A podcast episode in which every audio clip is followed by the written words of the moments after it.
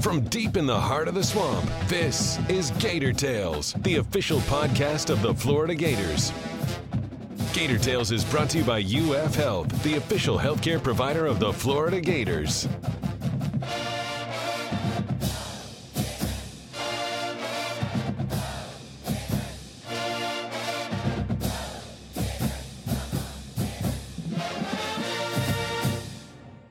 Welcome to Gator Tales. I'm your host, Adam Schick. When you look at the way 2020 has played out in the gridiron, almost everything has changed relative to expectations. From the schedule to the opponents to the number of people in the stands and more. But one element that stayed constant both before and after COVID upended our world was Florida's need and desire to beat Georgia and rise to the top of the SEC East. That happened this past weekend in Jacksonville, putting the Gators in the driver's seat for Atlanta and beyond in year three under Dan Mullen. On this week's show, senior wide receiver Trey Grimes stops by to discuss the triumph over the Bulldogs and the matchup against Arkansas and his former roommate Felipe Franks. Then, FloridaGators.com senior writer Scott Carter joins us to take a deep dive into where Florida stands at this juncture and the challenges awaiting them as the new top dog in the East. Finally, with the first ever November Masters upon us, we'll catch up with former Gator golfer and PGA Tour veteran Chris DiMarco. But first, the 2020 season reached a crescendo for the Orange and Blue in Jacksonville, beating Georgia for the first time since 2016 and delivering a critical win for Dan Mullen in the program. We spoke to senior receiver Trey Grimes about the anticipation leading up to kickoff and the meaning it held, which goes back long before Saturday at 3:30. Well, the buildup didn't just start last week. Um, it started last year um, after that loss. You know what I mean? Um, coming in, we knew um, to get where we wanted to go, we had to get through Georgia, and um, that was just the, the, the main message all year, all last year. Um, after la- last year's loss, it was get through Georgia, get through Georgia. We got to win, and this year was the same message. Um, and we have to get through. We had to get through Georgia, and that was the, the main thing that we wanted to do. And so we worked hard every week, um, and we knew that was our ultimate goal was getting through them. And if we got through them, everything else would just fall into place. And so the message was just getting through them, really, and that's what we did. And we're looking forward to going on and winning out every other game. You know, it's funny because when you talk week to week, and so if, if I had talked to you three weeks ago and asked you about Georgia, you would have said, We're not looking at Georgia yet. But when you've got a game like that that is sort of driving you even from like a year prior, where do you put that? Like, where does that mentally go while also being able to focus on the here and now, but knowing that bigger hurdle that, that's coming down the road? Yeah, definitely. Well, each week we is is is kind of like a um, a build up game when you have those kind of rivalry games. You know what I mean? So uh, each week we go out there, we we focus on that opponent, but in the back of our mind, we know that our our main goal is is getting through our rivalry game, which is Georgia, and and I feel like uh, you got to be tough minded to know how to do that. Um, mm-hmm. because if you lose focus on that team that you're playing that week, they can come in there and, and shock you and, and, upset you. But um, at the end of the day, you know, um, we all know that Georgia's our rivalry game, and, and we had to get through them, and we did. And now we're looking on to uh, Arkansas and doing what we got to do with them. Mm-hmm. Yeah, obviously the game itself had a, a different feel. It wasn't, you know, 50-50 with 84,000. It was 50-50 with like 18,000. Um, what did the game feel like? You've played in Florida Georgia games before. Did it have a different vibe when you were actually on the field in the game? Honestly, uh, yeah, there was a different feel, but um, when you're just playing, all that kind of tunes out. You kind of really don't hear or see none of that. You're so locked in, you're so focused on the game that you really don't really notice that there's a difference until the opposite team makes a big play or, or we make a big play. And, and luckily, uh, our defense did a lot to keep Georgia's fans down. You know what I'm saying? so um, we really didn't get a, a different feel from the Georgia fans because we were we were after the first quarter. I'm pretty sure that we uh, we did what we had to do and we stopped them and their fans. And from there on out, it was just smooth sailing. And so it wasn't really a different feel. We were I felt like we had home field advantage, honestly. Hmm. Well, in terms of that first quarter, I mean, obviously the game it couldn't have gotten off to a much worse start, right? You go down quickly, fourteen nothing, and I know from you know from the fan perspective and just following along on Twitter, there's a lot of oh man, here we go again. Mm-hmm. What what was it like on the sideline in the huddle when you get down like that early? You know the history. You hadn't beaten them since most of you guys have been on campus. How did you not let that deflate you?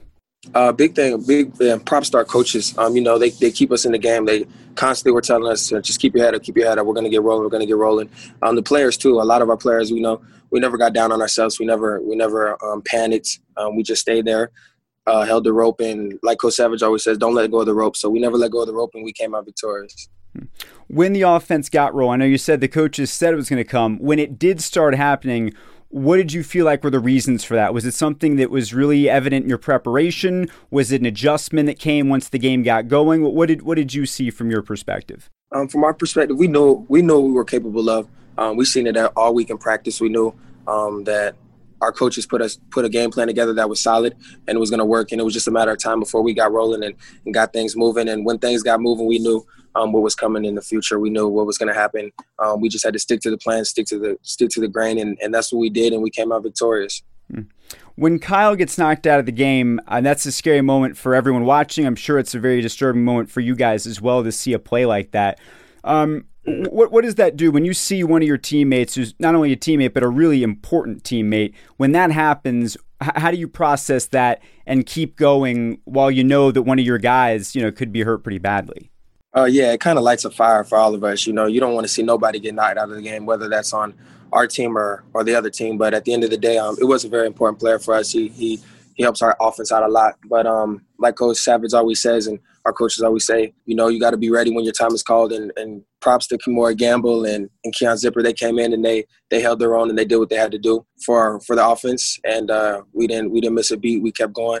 And um, as you've seen, uh, Gamble went down and scored, and Keon had a very big play. So um, it was it was a, a, good a good thing to see to see those those uh, players come in and do what they had to do when and you had your moment too. I know you know late in the first half. That's a play that maybe earlier in the game, that pretty much exact play was called for a touchdown uh, to Kyle. Um, you know, when you're coming out of the huddle and, and you know that's the call, I mean, that's a huge play in the game. Can you take us through yeah. that moment for you? Uh, yeah, it was a it was a very big play. Um, we we called a play previous before that play, um, another go route that didn't get thrown, and uh, we went back to the huddle and, and coach drew something up and put me on an island. And um, I remember before that play, I did a release that my coach didn't like. Well, he didn't like, but he wanted me to use a speed release. So he told me the next play, use a speed release. Um, I used the speed release, got by the defender, and then Kyle just threw a perfect ball, and I went up there, grabbed it, and it was an amazing feeling. Um, I actually, I really didn't know I caught it until I seen everybody run over to me and hype, and it was just, yeah, it was a feeling. Is it because you, you didn't know if you fell down in bounds or not until after? Yeah, I really wasn't sure where I fell. I knew I, I knew I caught the ball. I just didn't wasn't sure where I fell. And then when I looked around, I seen everybody running up with their arms up the line, and everybody. Justin Shorter was probably the first one in my face screaming. I was like, all right, this is real. Like, like we're about to win this thing. Let's go do it. Let's go finish this out. So it was an amazing feeling. And it was right before halftime, and I knew we, we got the ball back. So it was a, a really good feeling. You know, when it's all said and done, what does the win say about the program and where you guys are? Because that, that was the benchmark, right? Georgia was the one holding you back. Now that you got past that, what do you think that says about where you guys are, big picture? Uh, big picture, it shows a lot. Uh, it, it, it shows more than what people think because if you think about it, we were down um, 14-0, so it shows that we're we're a strong team. We're never going to um, hold the rope, but um, as, as a team standpoint, from team standpoint, I feel like we're one of the best. We compete with we can compete with anybody, um, whether that's Clemson, Alabama, Ohio State, anybody. We can go out there and compete with the best of them and come out victorious. Um, before this game, everybody um, was saying Georgia was this, Georgia was that, and we came out there and we did what we had to do. Um, and I feel like we can do that with any team in the country. And uh, we're looking forward to going out there and playing whoever uh, lines up against us. So we're sitting here talking today, but there could this might not have happened because you could have gone to the NFL last year, and I know a lot of people were waiting to see what you were going to do, and then ultimately you make the decision to come back to school. Can you talk about the the key reasons behind that decision and uh, and how you feel about it today? Uh, definitely, I'm I'm I'm very happy with my decision. I came back because I wanted to, uh, you know, finish this thing out. I told my mom that I was uh, going to do four years in college. Um, I also wanted to come back for me and uh, to win a national championship and to go on one of those runs that I know we can go on. Uh, last year we were very close to being able to do that, and back to back two New Year's Six bowls is something good. But I uh, I definitely wanted to see how it feels to play in a national championship or and um, win one. So I look forward to doing that um, and, and going out there this year and, and and going out with a bang. Yeah, I read that that you you told your your family you were going to get your degree, and that was very important. What do you yeah. see that down the road? How do you see yourself using that degree once football is, is behind you? Um, you know, I want to do a lot of things. Um, my, my my degree right now is I'm in education. Um, I like to work with kids and I like to give back to the community. So one of the things that I want to do is I want to do like fundraisers and, and go um, show kids and teach kids things about life and that's not being a teacher or being kind of like being a mentor to kids. Um, might maybe start an organization or something like that. I'm not sure, but I just want to do something that influences kids in the community and uh, help them out and, and, give them someone to, to look up to. Hmm.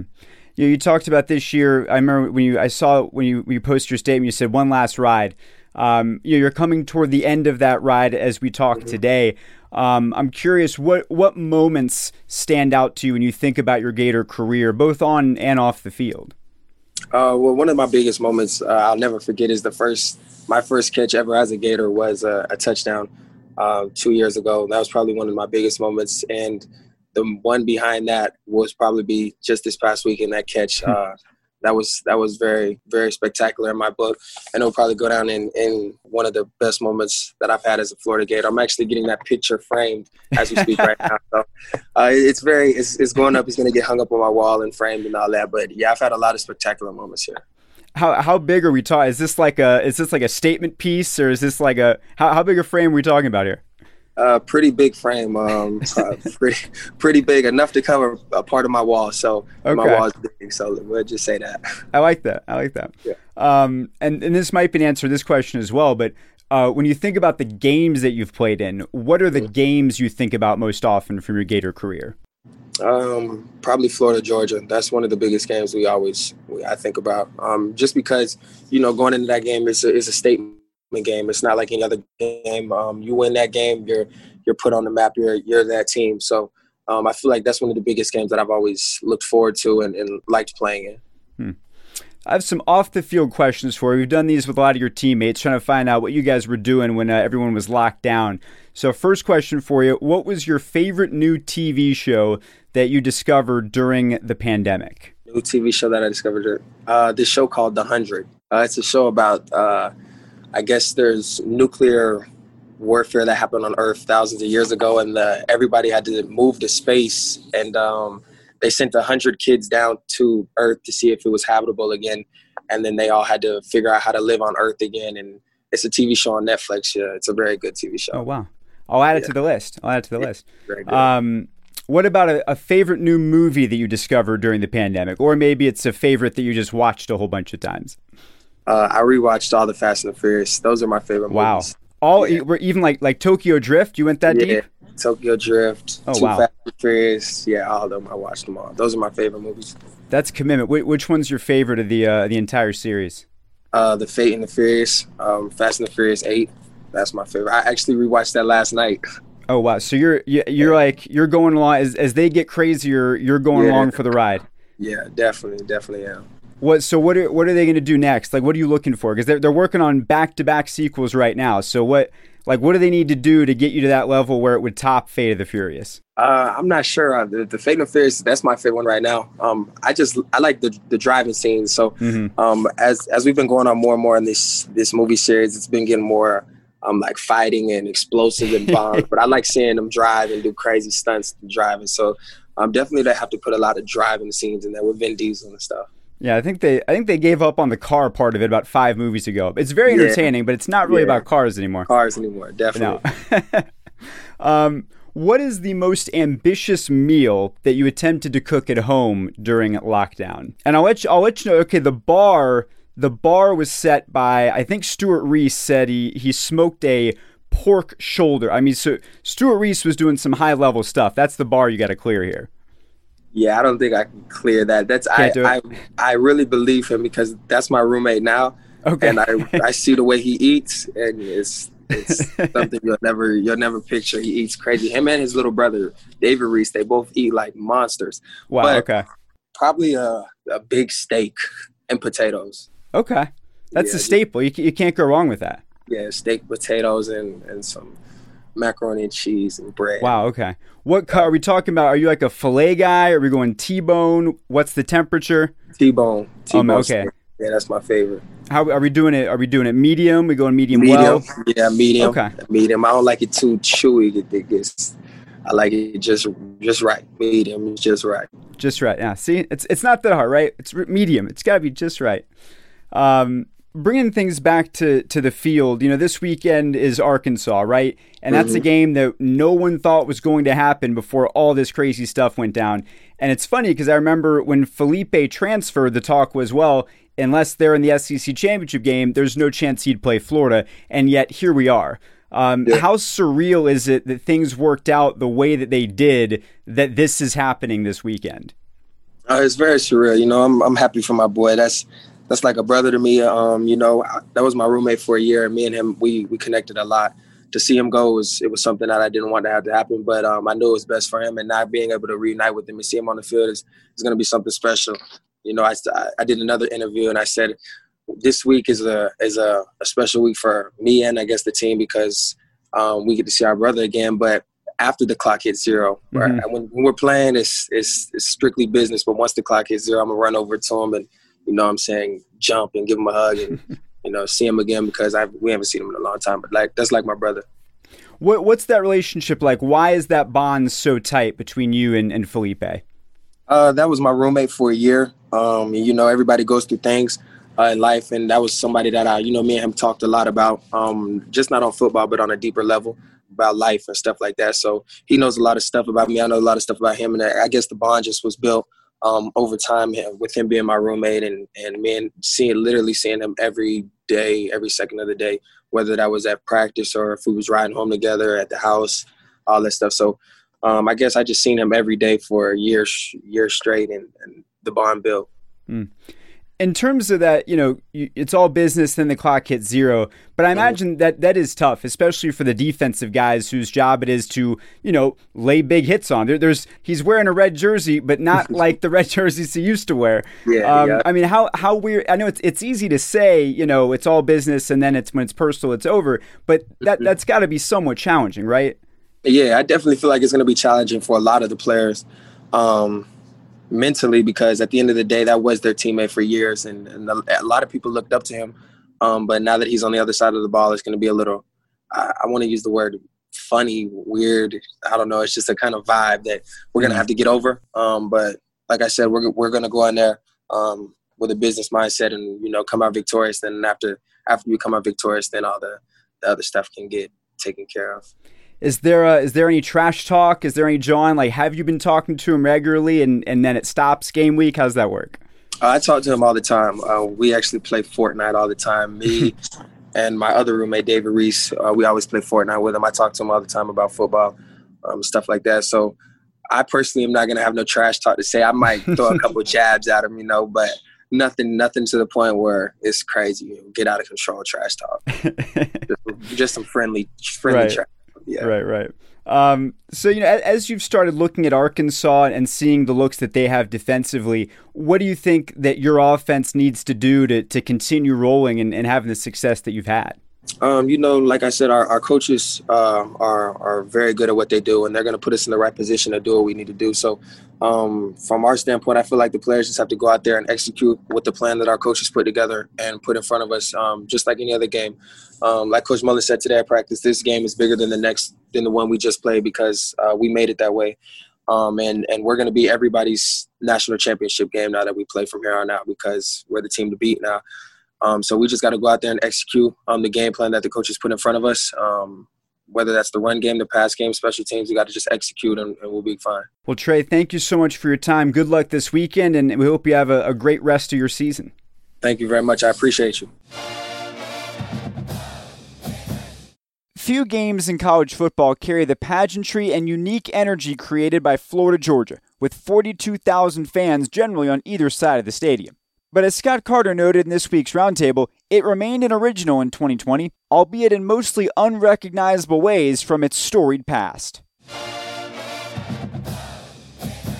It was uh, it was still unique, Adam, just in not the way we expected. I, I remember getting to the stadium, and after I got up to the press box, I was talking to another rider who I've known for a long time. I said, of all the of all the eerie moments of 2020 that I've encountered, I think coming into the Florida Georgia game without any traffic whatsoever. it, it, was just the weirdest experience. And I wish I was quicker with my iPhone because in downtown Jacksonville, right, you know, within a mile or so of the stadium, you know, the parking lots, they still have a few parking signs. And well, there was an older guy, he's probably in his 60s. He's sitting there holding a parking sign he's flat asleep. I mean, there was nobody coming. He's sitting there in his chair asleep. I'm thinking, oh man, that would be a great photo if I could have gotten it. Also, free parking, right? Yeah, free parking. Yes, just to symbolize how different it was. Uh, you know, you get over to the stadium, and obviously the festive atmosphere that we're used to, it wasn't there. I mean, there were still fans. Uh, they were not as many of them. There were still half Georgia, half Florida. Just uh, another day of 2020 that I'll remember for different reasons. But I can tell you this: uh, as different as the atmosphere was, Adam, so was the outcome, which I know a lot of Gator fans are happy about. Yeah, no, it had been a, a, while since Florida had beaten Georgia, and, and, we talked last week about it. it. Would have been the first four-game losing streak uh, since the 80s for the Gators. So this was mm-hmm. obviously a hugely important game, not just because of what it meant for this season, but as we've talked about, sort of that you know that trend line where is the program going where is it relative to the the competition georgia has been the the big bad in the sec for a few years now uh, at least in the sec east and this was a big statement for florida to say hey we're on that upward trend too and now we've got the inside track to atlanta yeah this was the game that gator fans uh, the media uh, really people who pay a lot of attention to the sec east this is the game that they they've had marked on their calendar for a year. Uh, because since Dan Mullen got here, it was clear after the 2007 season when Florida, I mean, when Georgia, you know, beat the Gators 42 to 7, I started the process of Jim McElwain's exit and Dan Mullen's arrival. You know, in 2018, uh, Florida was in the game for a while, but some turnovers in the second half hurt them, and they lose, I think, what by 19 36 17 if i remember correctly. In 2019 mullen's second year they closed the gap 24 17 a good game for the most part. Gators just uh, just didn't capitalize in some key situations. So for them to take the next step after uh, you know what 21 wins under mullen in his first two seasons a pair of bowl victories you know it was beating georgia. That was the next step in this program's evolution. And they went over there and uh, you know they get down 14 nothing before you even have a chance to get your seat warm and you're thinking man this is a where's this going. Uh, but it was so early in the game that you knew it could still be a, a totally different game than the first five minutes. And, and that's exactly what happened. Florida got its offense rolling. Uh, georgia didn't have really any answer there for most of the first half and then uh, you know, the Gators are celebrating on the field afterward, and Dan Mullen's climbing up on the railing, uh, celebrate with some fans. So it was a different kind of scene than than we've seen in Jacksonville since 2016 for the Gators. It was uh, one that now puts Florida in position in the SEC East. If it can just take care of its business the rest of the way, Florida is going to be in Atlanta for the SEC championship game and in the hunt for its first ever college football playoff berth. And sometimes things you never know how if they're going to work out as the discussion centers on. And, and for Florida, that's been the discussion all season. Is this the year they could do that? And of course, it it got sidetracked with that loss. Well, it got sidetracked first by COVID. Everybody's been sidetracked by that. then it got sidetracked with that loss at Texas A&M. Uh, but the the win over Georgia certainly got it back on track, Adam.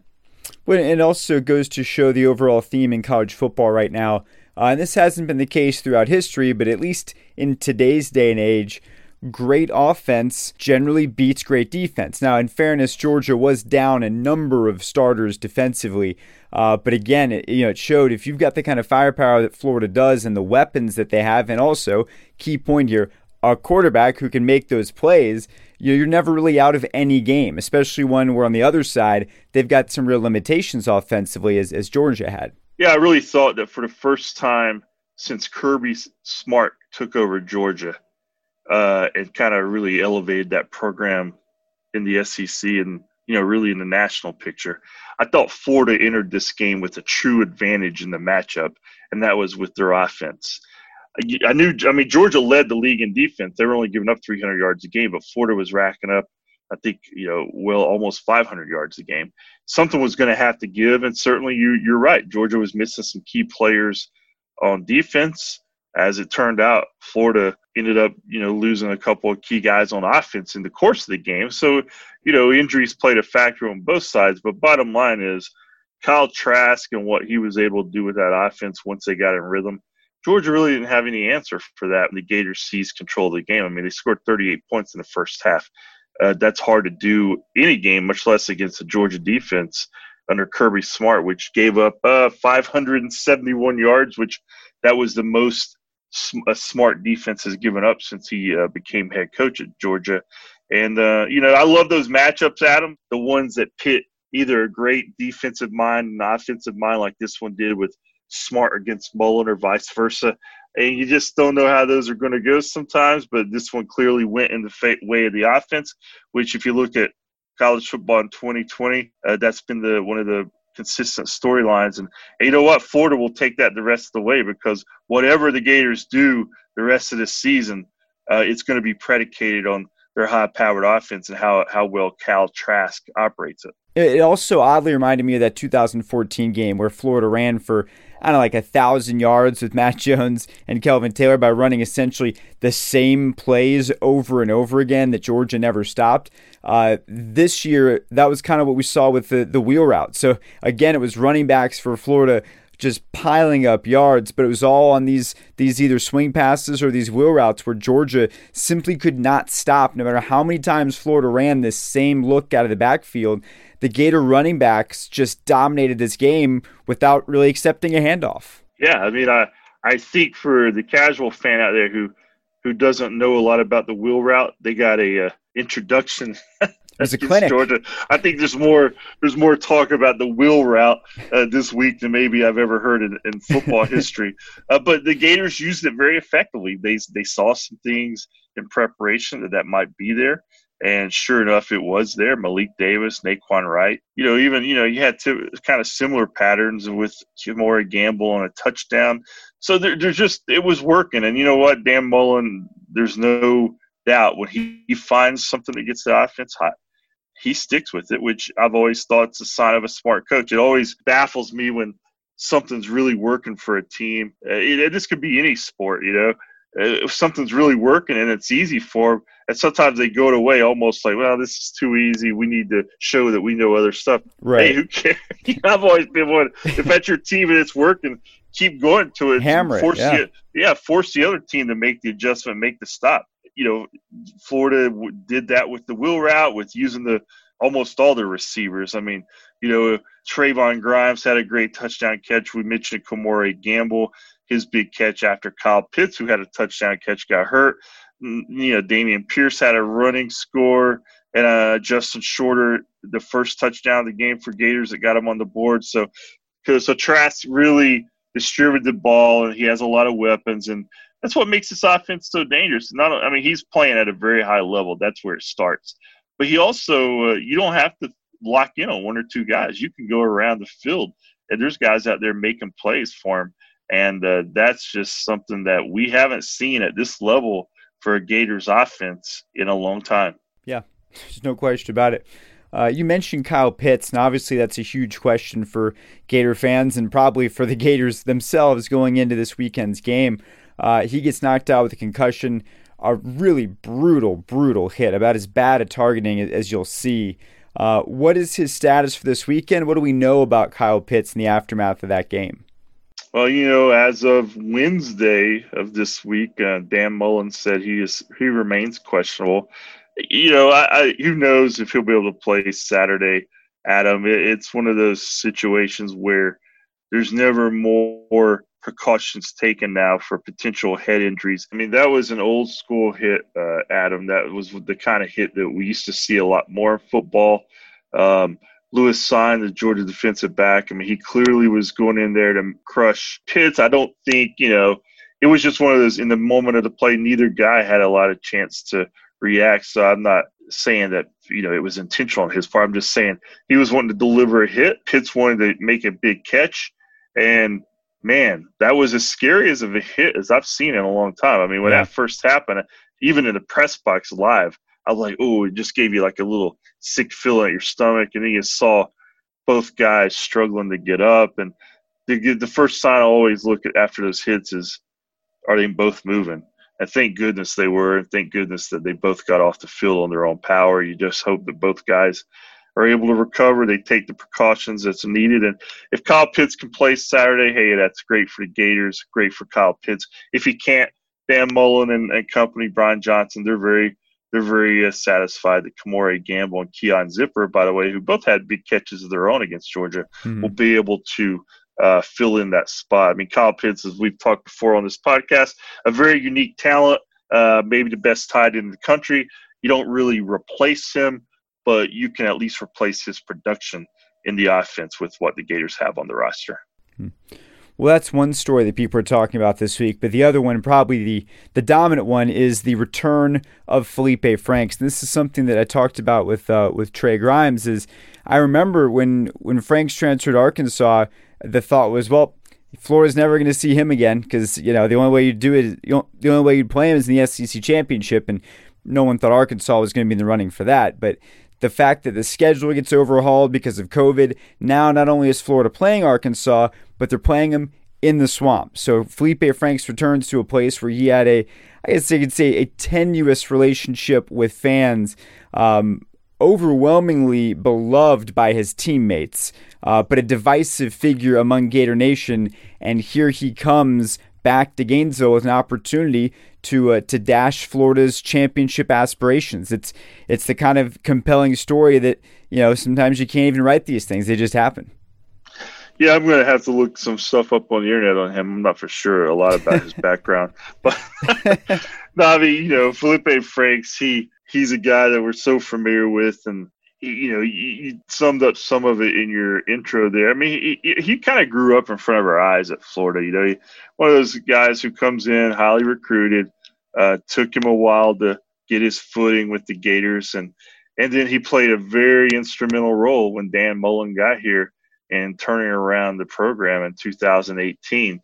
And of course, we all know what happened last year with his unfortunate injury at Kentucky.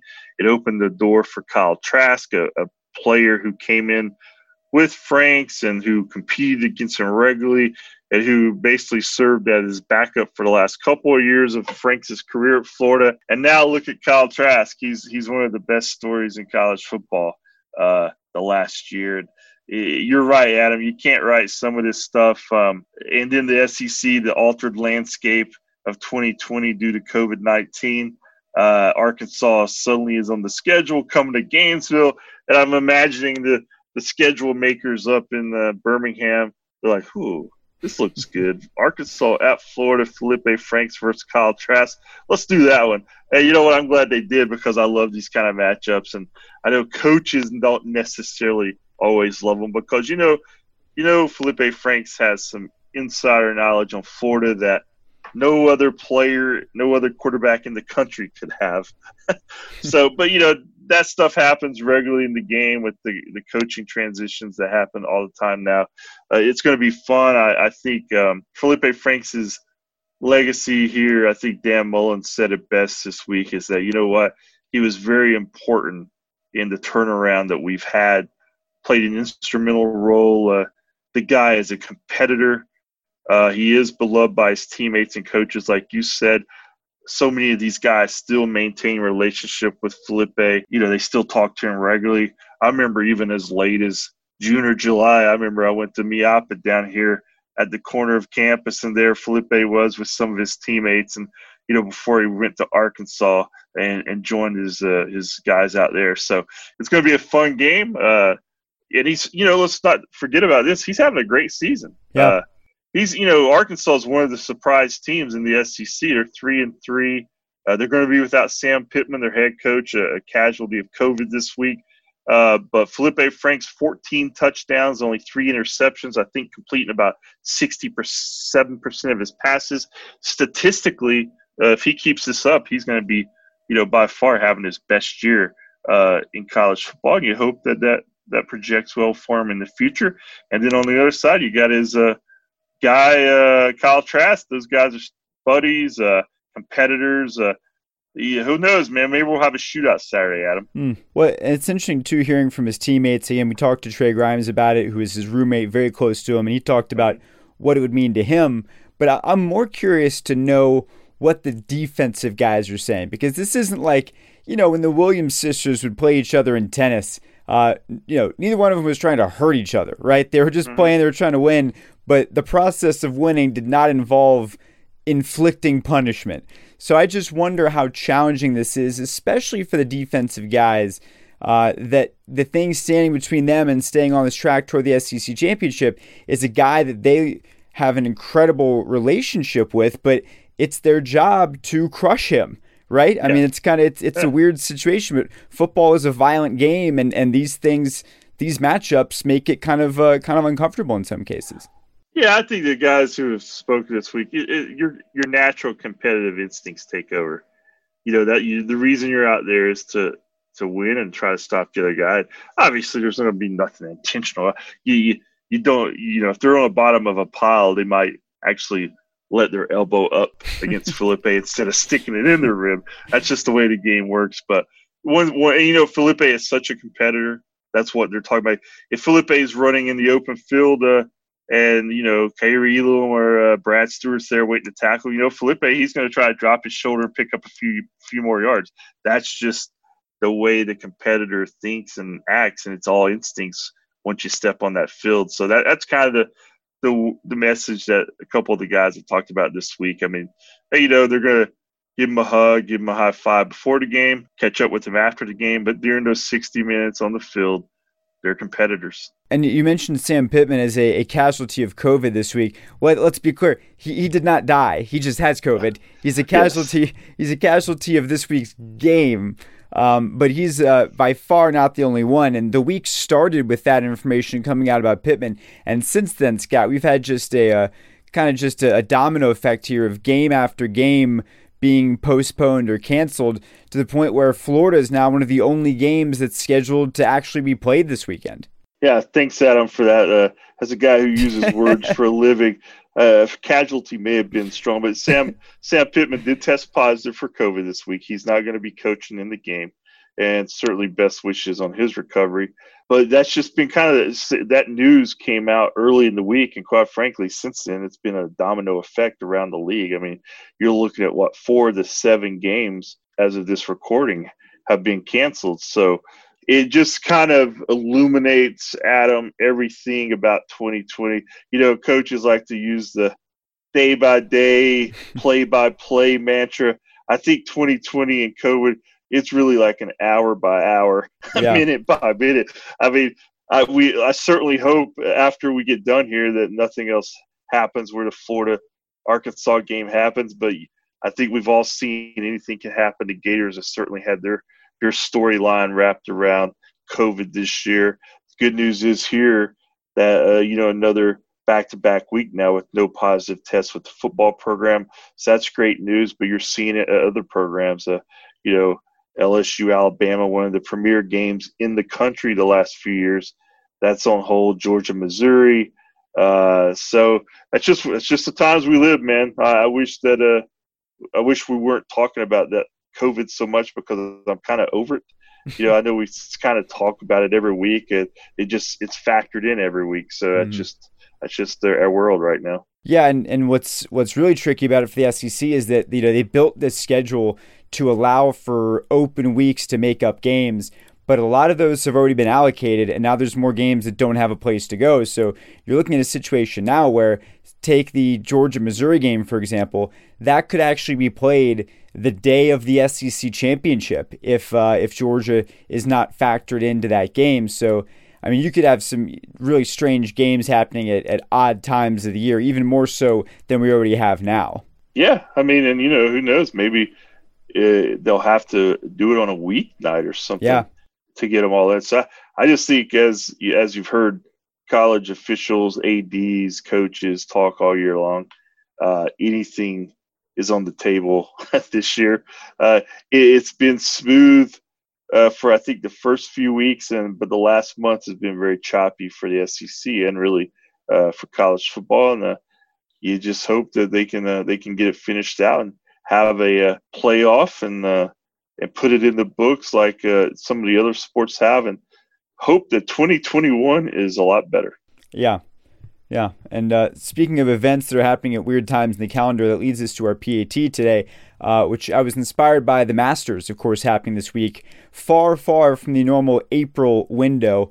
Uh, but the Masters is one of those events. Obviously, I've watched it my whole life. I have never been to the Masters. I've never been to Augusta National at all.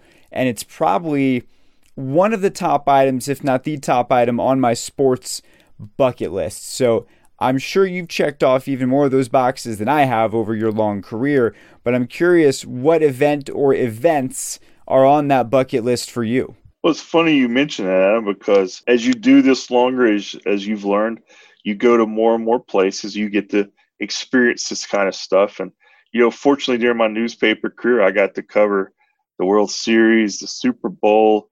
I even went to the NBA Finals once. I covered the Stanley Cup Finals, the Kentucky Derby. So I've been very fortunate that I got to go to a lot of events, but I never never got to go to the Masters. And so, hmm. as it would have, I'd never been to Augusta until last year. They had the first Augusta Women's Amateur at Augusta National, and so happened that a couple of Gators, Sierra Brooks and Marta Perez, were in the field of. Uh, I think 30 on the final round. It, it was my first ever time at Augusta National. So uh, the Masters by chance. It was the week before the Masters, so hmm. they they'd already set up the course for the Masters and they were having this uh, event, and then the next week was the the Masters tournament, and uh, they had you know great crowds out there, and I followed Sierra Brooks because she was in contention on the final day, so I followed her all 18 holes. I walked around the course with her. My first a couple of things. I mean, couldn't believe how many hills were on the course compared to what TV shows. I remember at the end of the day, my Fitbit had like 22,000 wow. steps. So I got my workout that day. That's right. But but I remember going back to Amen's corner and just watching that, and I mean, it's literally what it was almost like uh, like a drawing. You're sitting there looking at it, but it's almost like a painting. It's so beautiful, the the fairways, and I remember just walking around that day thinking to myself, you know, it's been a while since I felt like this about going to an event. You know, uh, uh when you as you do this longer and longer, and you you're around athletes and events and coaches and all that that that part of it's it just becomes what you do. It's more about you know your storytelling and what you can bring to the table to hopefully inform or entertain people. But that one, I actually felt a little giddy inside just being at Augusta National. It, I remember calling my wife afterwards, saying, "You know what? This was a cool moment today. One of those I haven't had in a while, to where it was something different and unique." And uh, and that was on my that was one of those bucket list items for me for sure. So I got to check that one off. If I had another one that I'd love to go to. I think I would love to go to Wimbledon once. Yeah, I've never I've never done that. That's a, one of those events I remember. I was actually a pretty big tennis fan growing up in the 80s and early 90s. So I was watching McEnroe and Connors and Bjorn Borg and Boris Becker won those back-to-back Wimbledons when I was about 15 or 16, and he was only like two or three years older than I was. I was thinking, man, that's pretty cool. So I think that would be probably if somebody said, okay, Scott, you can check off any sporting event next for you. I'd, I'd go to Wimbledon. Wimbledon would be a good one. Obviously, the Masters, Kentucky Derby. Um. It seems like you've done pretty much everything. Uh, you don't you don't have a lot of uh, a lot of holes in your in your your bucket list there. Well, you know, I still haven't, you know, been to like and covered a WWE WrestleMania or something like that. But I will say, in, in, all seriousness, the Kentucky Derby is my all-time favorite sporting event to, that I've covered. Hmm. I, I love the atmosphere, the ambience, the tradition, the history, the access. I fell in love with the the horse racing when I covered it for the Tampa Tribune and covered Tampa Bay Downs, and they would have a couple of Derby, I guess, tests the Tampa Bay Derby and the Sam Davis Stakes. The road to the Derby, you know, are all over the country, and Tampa Bay yeah. Downs had a couple of those. And so you, I got into it, and I, they sent me to the Derby like three straight years, huh. and it, it, was just really one of those unique experiences that I, that I uh, invested a lot of energy and time in. So I would say to you, Adam, if you get a chance, go. Well, I'm not sure if the game will be at a, a bucket list levels, but it's always good to be in the swamp. Uh, you will be there this weekend bringing people live coverage over on FloridaGators.com and on Twitter at Gators Scott. And again, be sure to check out the opening kickoff when that posts and everything Florida and Arkansas, the storylines, uh, just in an abundance of great storylines that uh, that he'll be tracking this weekend. And then we'll uh, we'll talk about next week. Scott, thank you so much. Thank you, Adam. And just last thought Another bucket item list would be to cover the Gators winning the national championship. Even during the 2020, I'd take it because when I took this job, I really thought that was going to be a chance I would have had before now. So maybe this is the lucky year. The time is now. The Yes. time is now. Yes. Speaking of the Masters, this week sees a most unusual 2020 staging of golf's signature event. So much so that College Game Day will originate from the traditional spring staple of the sports calendar. Back in 2005, former Gator Chris DiMarco gave Tiger Woods a run for his money, nearly beating him on Sunday in Augusta. Zach Durlam caught up with the Gator great this week to discuss that memorable weekend and much more, beginning with how he first came to love the Sunshine State. We moved to Orlando in 1975. Um, and I, have two, I have two older brothers. One of them is almost eight years older, and the other one is almost five years older. So when I was 12 years old, or not even, when I was 10 years old, my my oldest brother went to University of Florida. I would go up there when I was 10, and then you know obviously my other brother went there also. So he one brother went from 79 to 83, and the other one went from 81 to 85. So what was it? I was 11 years old when I started going to the games and going up there, and I just fell in love with it. Yeah. So, what was it like going through? Um, I mean, the coaching change, and then what did what do you remember about Buddy when he came into the program? Buddy Alexander was a savior. He, he was the best. I was very raw. I was very natural. I had a lot of talent, but I, I didn't know course management. I didn't, you know, I was I had a temper. Um, you know, I didn't understand, you know, really how to play the game. I could play the game, and if I was hot, I was great. But if I wasn't hot, I would get pissed. You know, I would turn a a 69 into a 73 with the best of them, and he taught me how to turn a 73 into a 69. He was more on the, the mental part of the game, which I had never ever even knew that that was part of it. Course management and things like that. It was just a, a blessing that he, he got. And he, he was so good. I mean, you know, he, he would make us listen to Rotella and he'd make us listen to a lot of these guys. And he was great. And I, I like I said, I owe, owe him a lot because he really taught me how to play the game. Uh, in 19, 1989, uh, the SEC championship for for both you as an individual and and the team. Uh, what what was that experience like? Given you know the program you kind of came into in Florida was a little bit down when you came in for you guys to win that championship in '89. The group before us, you know, David Jackson, Adam Arbogast, Jim Schumann, um, they had a, a good run there, and they were really good. And we were young. Uh, Buddy's first year, actually, like he only coached like four or five tournaments. We made it to the nationals that year, and we actually finished tied for second with like three other teams. I mean, we had a chance to win it. We lost by like three or four shots, and we had I think we had two sophomores and, and three freshmen that that year. So pretty amazing stuff to tell you the truth that we were able to do that, and we were good, but we were coming kind of coming into our own because we were still kind of young, and they.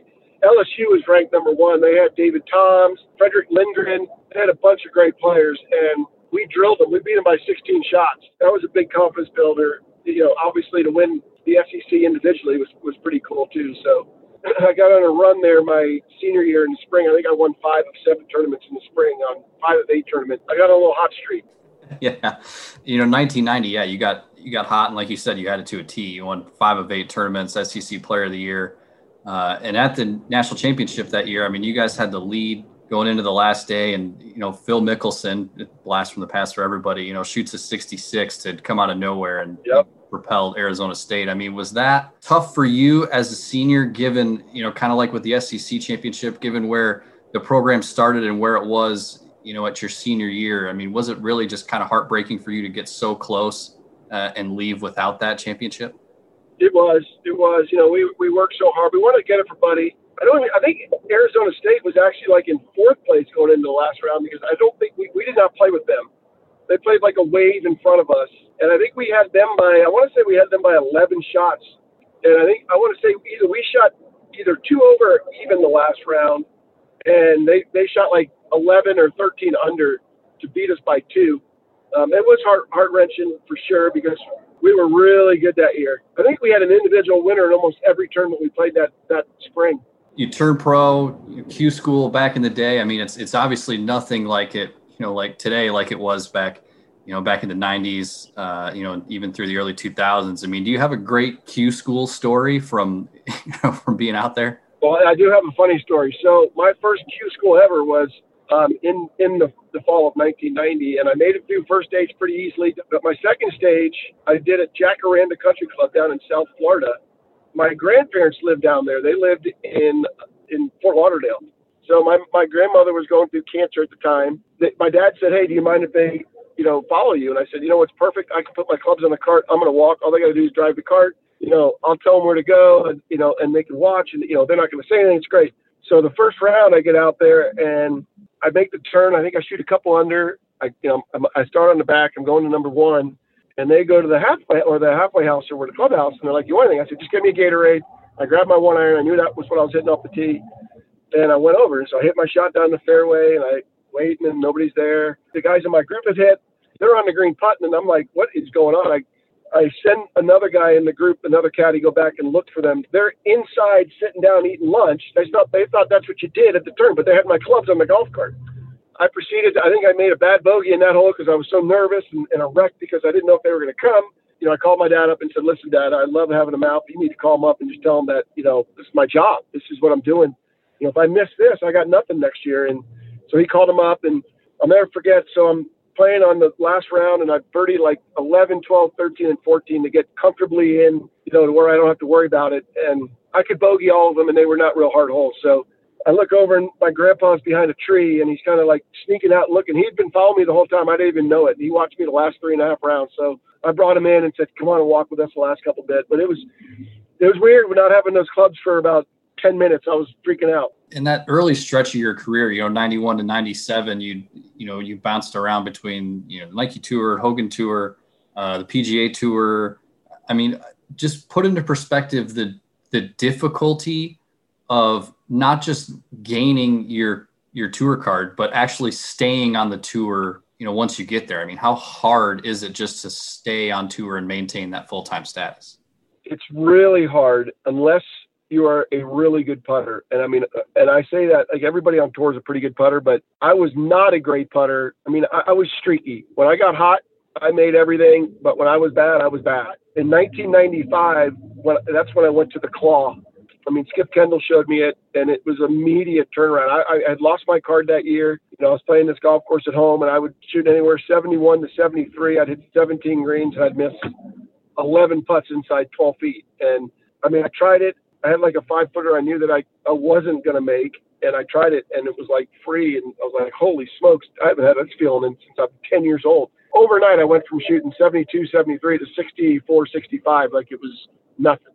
In 96, I didn't have anything. I had already missed tour school because I started in December with the claw, so I already missed tour school. But I went up to Atlanta and I qualified for um, Atlanta. I qualified for and I qualified for Honda that year, all in four spotting. So I knew I was moving in the right direction. And then because of '92, I won the Canadian Tour Order of Merit in '92. I basically was exempt up there, so I was able to play on that tour. So I got to play the last five or six events, and I ended up winning one and then just from that on, from from 95, 96 on, I played good at tour school in 97. I was, I think I was one shot out going into the final round, which was, would have been the sixth round. And they had terrible weather and they canceled basically. I played seven holes and they canceled tour school.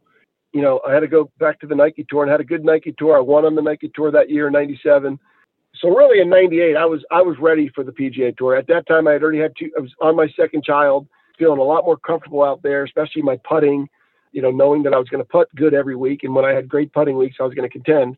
I just kind of worked my way back in the right way and started getting in contention. And, you know, again, it's just about being comfortable. I mean, it was, I got really comfortable out there. When you get comfortable, you can play your best golf. Augusta National itself, what makes it so, so special?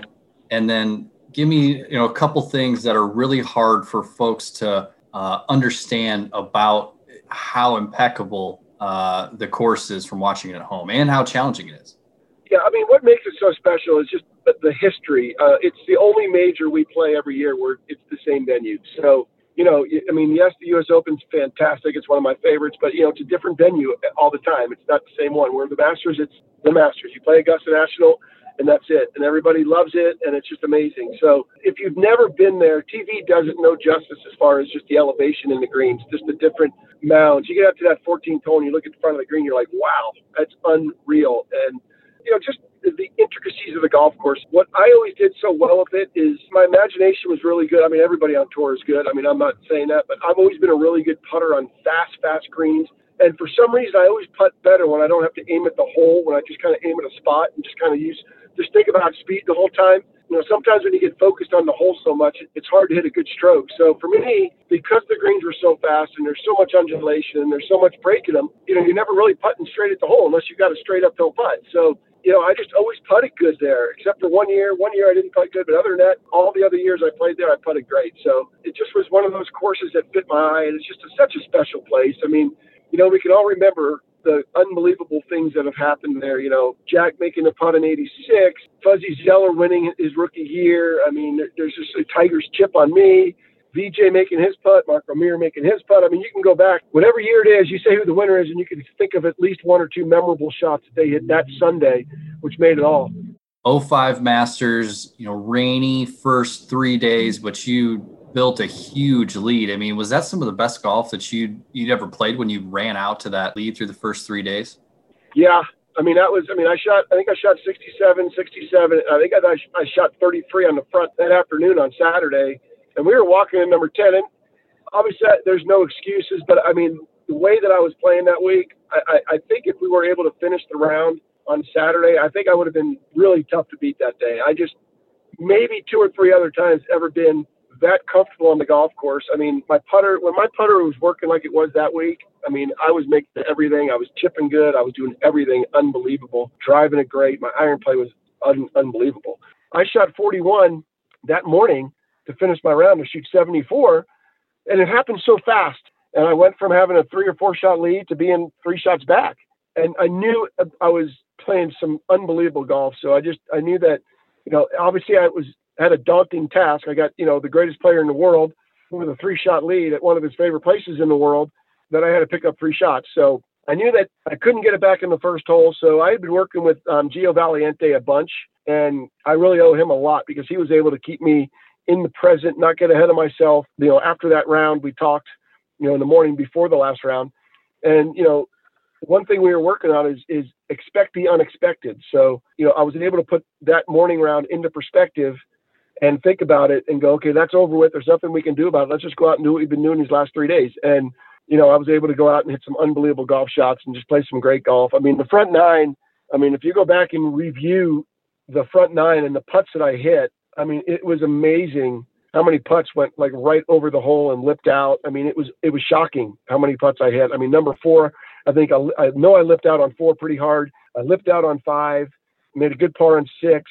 The only putt I think I didn't hit a good putt on was three. Other than that, I mean, I was in complete control of my game. And then obviously when we made the turn, I made a big putt on 11. And at that point, it was basically a two man race. I mean, I think we were five, six, maybe even seven shots ahead of the field. So it was just about me playing him. And at that time, it was more of a match play scenario. And I hit a great shot on 14 to about a foot, made birdie. And I know on 15, um, I got a 225 yard shot. Tiger's up there hitting a nine iron.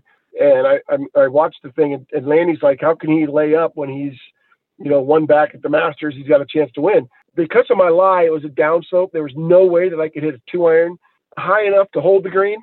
And if I hit a three wood and if I smashed it, I could hit it in the back water. So it would have been a one in 10 shot for me to probably get it up there around the green. And everybody knows where the pin was that day. Even over the green would have been a tough chip, especially if you're like 10 yards over. So I laid, you know, I laid up to my yardage. I laid it up way to the left, left myself a perfect number, like 90 yards with a, and I hit a lob wedge in there four feet and made birdie. And, you know, he two putted for birdie. So no harm, no foul. And then obviously we went to 16, and then it was the iconic chip that he hit. But still, um, you know, I, I hit a great shot in there, and I had the honors going into 16, and I hit a beautiful shot in there about 15 feet right underneath the hole, and he hit um, maybe one of the worst shots I've ever seen Tiger Woods hit. I mean, it was just a dead pull hook. You know, just a, a bad shot on his part, but then he made that unbelievable chip. And I think you could give him probably a thousand more balls, and I don't know if he could ever do it again. It just, you know, it's Tiger Woods in the biggest moment, and that's what he does. I have gone back and watched that final round, and I mean, you were throwing enough darts, you know, to be able to talk some smack to Tiger at the turn. I mean, yeah, and, and to have the confidence to do that too. I mean, that just speaks to where you were at. I mean, what was it like, you know, just kind of going back and forth with him, you know, a little bit of uh, a golf jawing out there? You know, it, it's, it's hard because he's so businesslike and he's so focused. I mean, it's unbelievable. So, and I'm a talker. It's kind of like Tiger is Jack Nicklaus, and I'm a little bit, a little bit like Lee Trevino. Obviously, I don't have the career that Lee Trevino had. He's one of the greatest golfers to ever play the game, major winner and all that. But I like to kind of my nervous energy is to kind of talk and get it out, and and you know be able to go about my business. before that last round, we were the only two on the range, and, and you know he, he's obviously a big Stanford Cardinal guy, and I'm a huge Gator fan. And I was, um, you know, I'm on the range, and the Gators had won the national championship in basketball on that Monday before. So I took a golf ball out and I wrote "Go Gators" on it, and I flipped it down. He's about 40 yards to the left of me, and I flipped it down. I hit a perfect little shot in there to skip right up to where his his pile of balls was, and I see him pick it up with his club, and I see him pull a sharpie out of his back pocket, and he scratches out "Go" and he writes the Gators on it, and he chips it back to me. Um, so that was a nice little moment of levity before we were going out to play the last round. I still have that golf ball. He doesn't sign golf balls, but that one I still have. It's pretty funny, to tell you the truth. And you know that was good. And when we were walking down number eleven or number ten, I forget what hole it was, but I did say to him, I said, "So are you tired of getting? Are you tired of putting first? And he kind of gave me a little fu, little little look, and you know, but that fired him up, and that got his juices going. And he, lo- I mean, he loves. That's what he lives for. He wants that. You know, he wants to he wants somebody to push him. I mean, that, he, you know, he said it more than once. I mean, his drug is being contention, you know, in a tournament to have a chance to win it, and especially in a major. On 16, I mean, you go from you know having a great chance at birdie, looking like you're going to tie, uh, you know, tie for the lead, given where Tiger's at, and all of a sudden he delivers, you know, this iconic chip that becomes one of the most famous shots in golf history. I mean, in the you know the immediate seconds after that kind of happens, I mean, was it was it a shell shocking thing? And I mean, what's kind of going through your mind as that happens? So I had the best position. I was standing below the bunker on the left, kind of just above the water. And again, uh, you know, back to Gio Valiente. I mean, I literally in my mind was kind of processing what could happen. You know, he could flub this chip, he could make a double, he could hit it up on top and not two putt coming down. You know, I could go from having being one down to potentially one up, then maybe two up potentially if he makes double and I make birdie. Um, and I'm playing everything out. And then a little bit in my mind, I, you know, he could make this, so let's be prepared for the, you know, the, the huge roars and everything like that, and let's um, be prepared for that, and you know, make focus on our putt. So I was, you know, although it was maybe one percent of my thought process, but I did have that play in my mind that he could make that shot.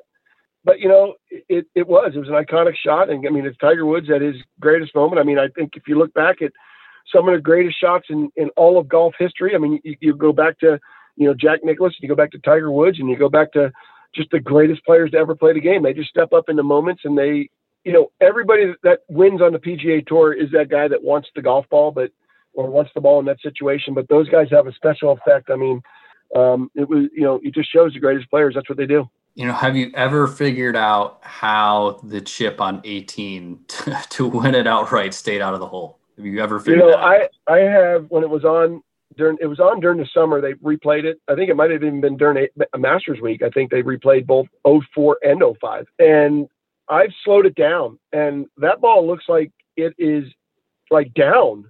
It almost looks like there's a little hand in there saying, "Nope, not today." And even my second chip, I mean, how that ball just needs to break two inches to the right and it goes in. Um, you look at it and you think of Larry Mize. I mean, his putt was probably, or his chip that he hit was going easily that hard and it hits right in the middle of the hole and drops in. And, you know, again, I guess it's, you know, if it's meant to be, it's meant to be. And it just wasn't meant to be for me that day.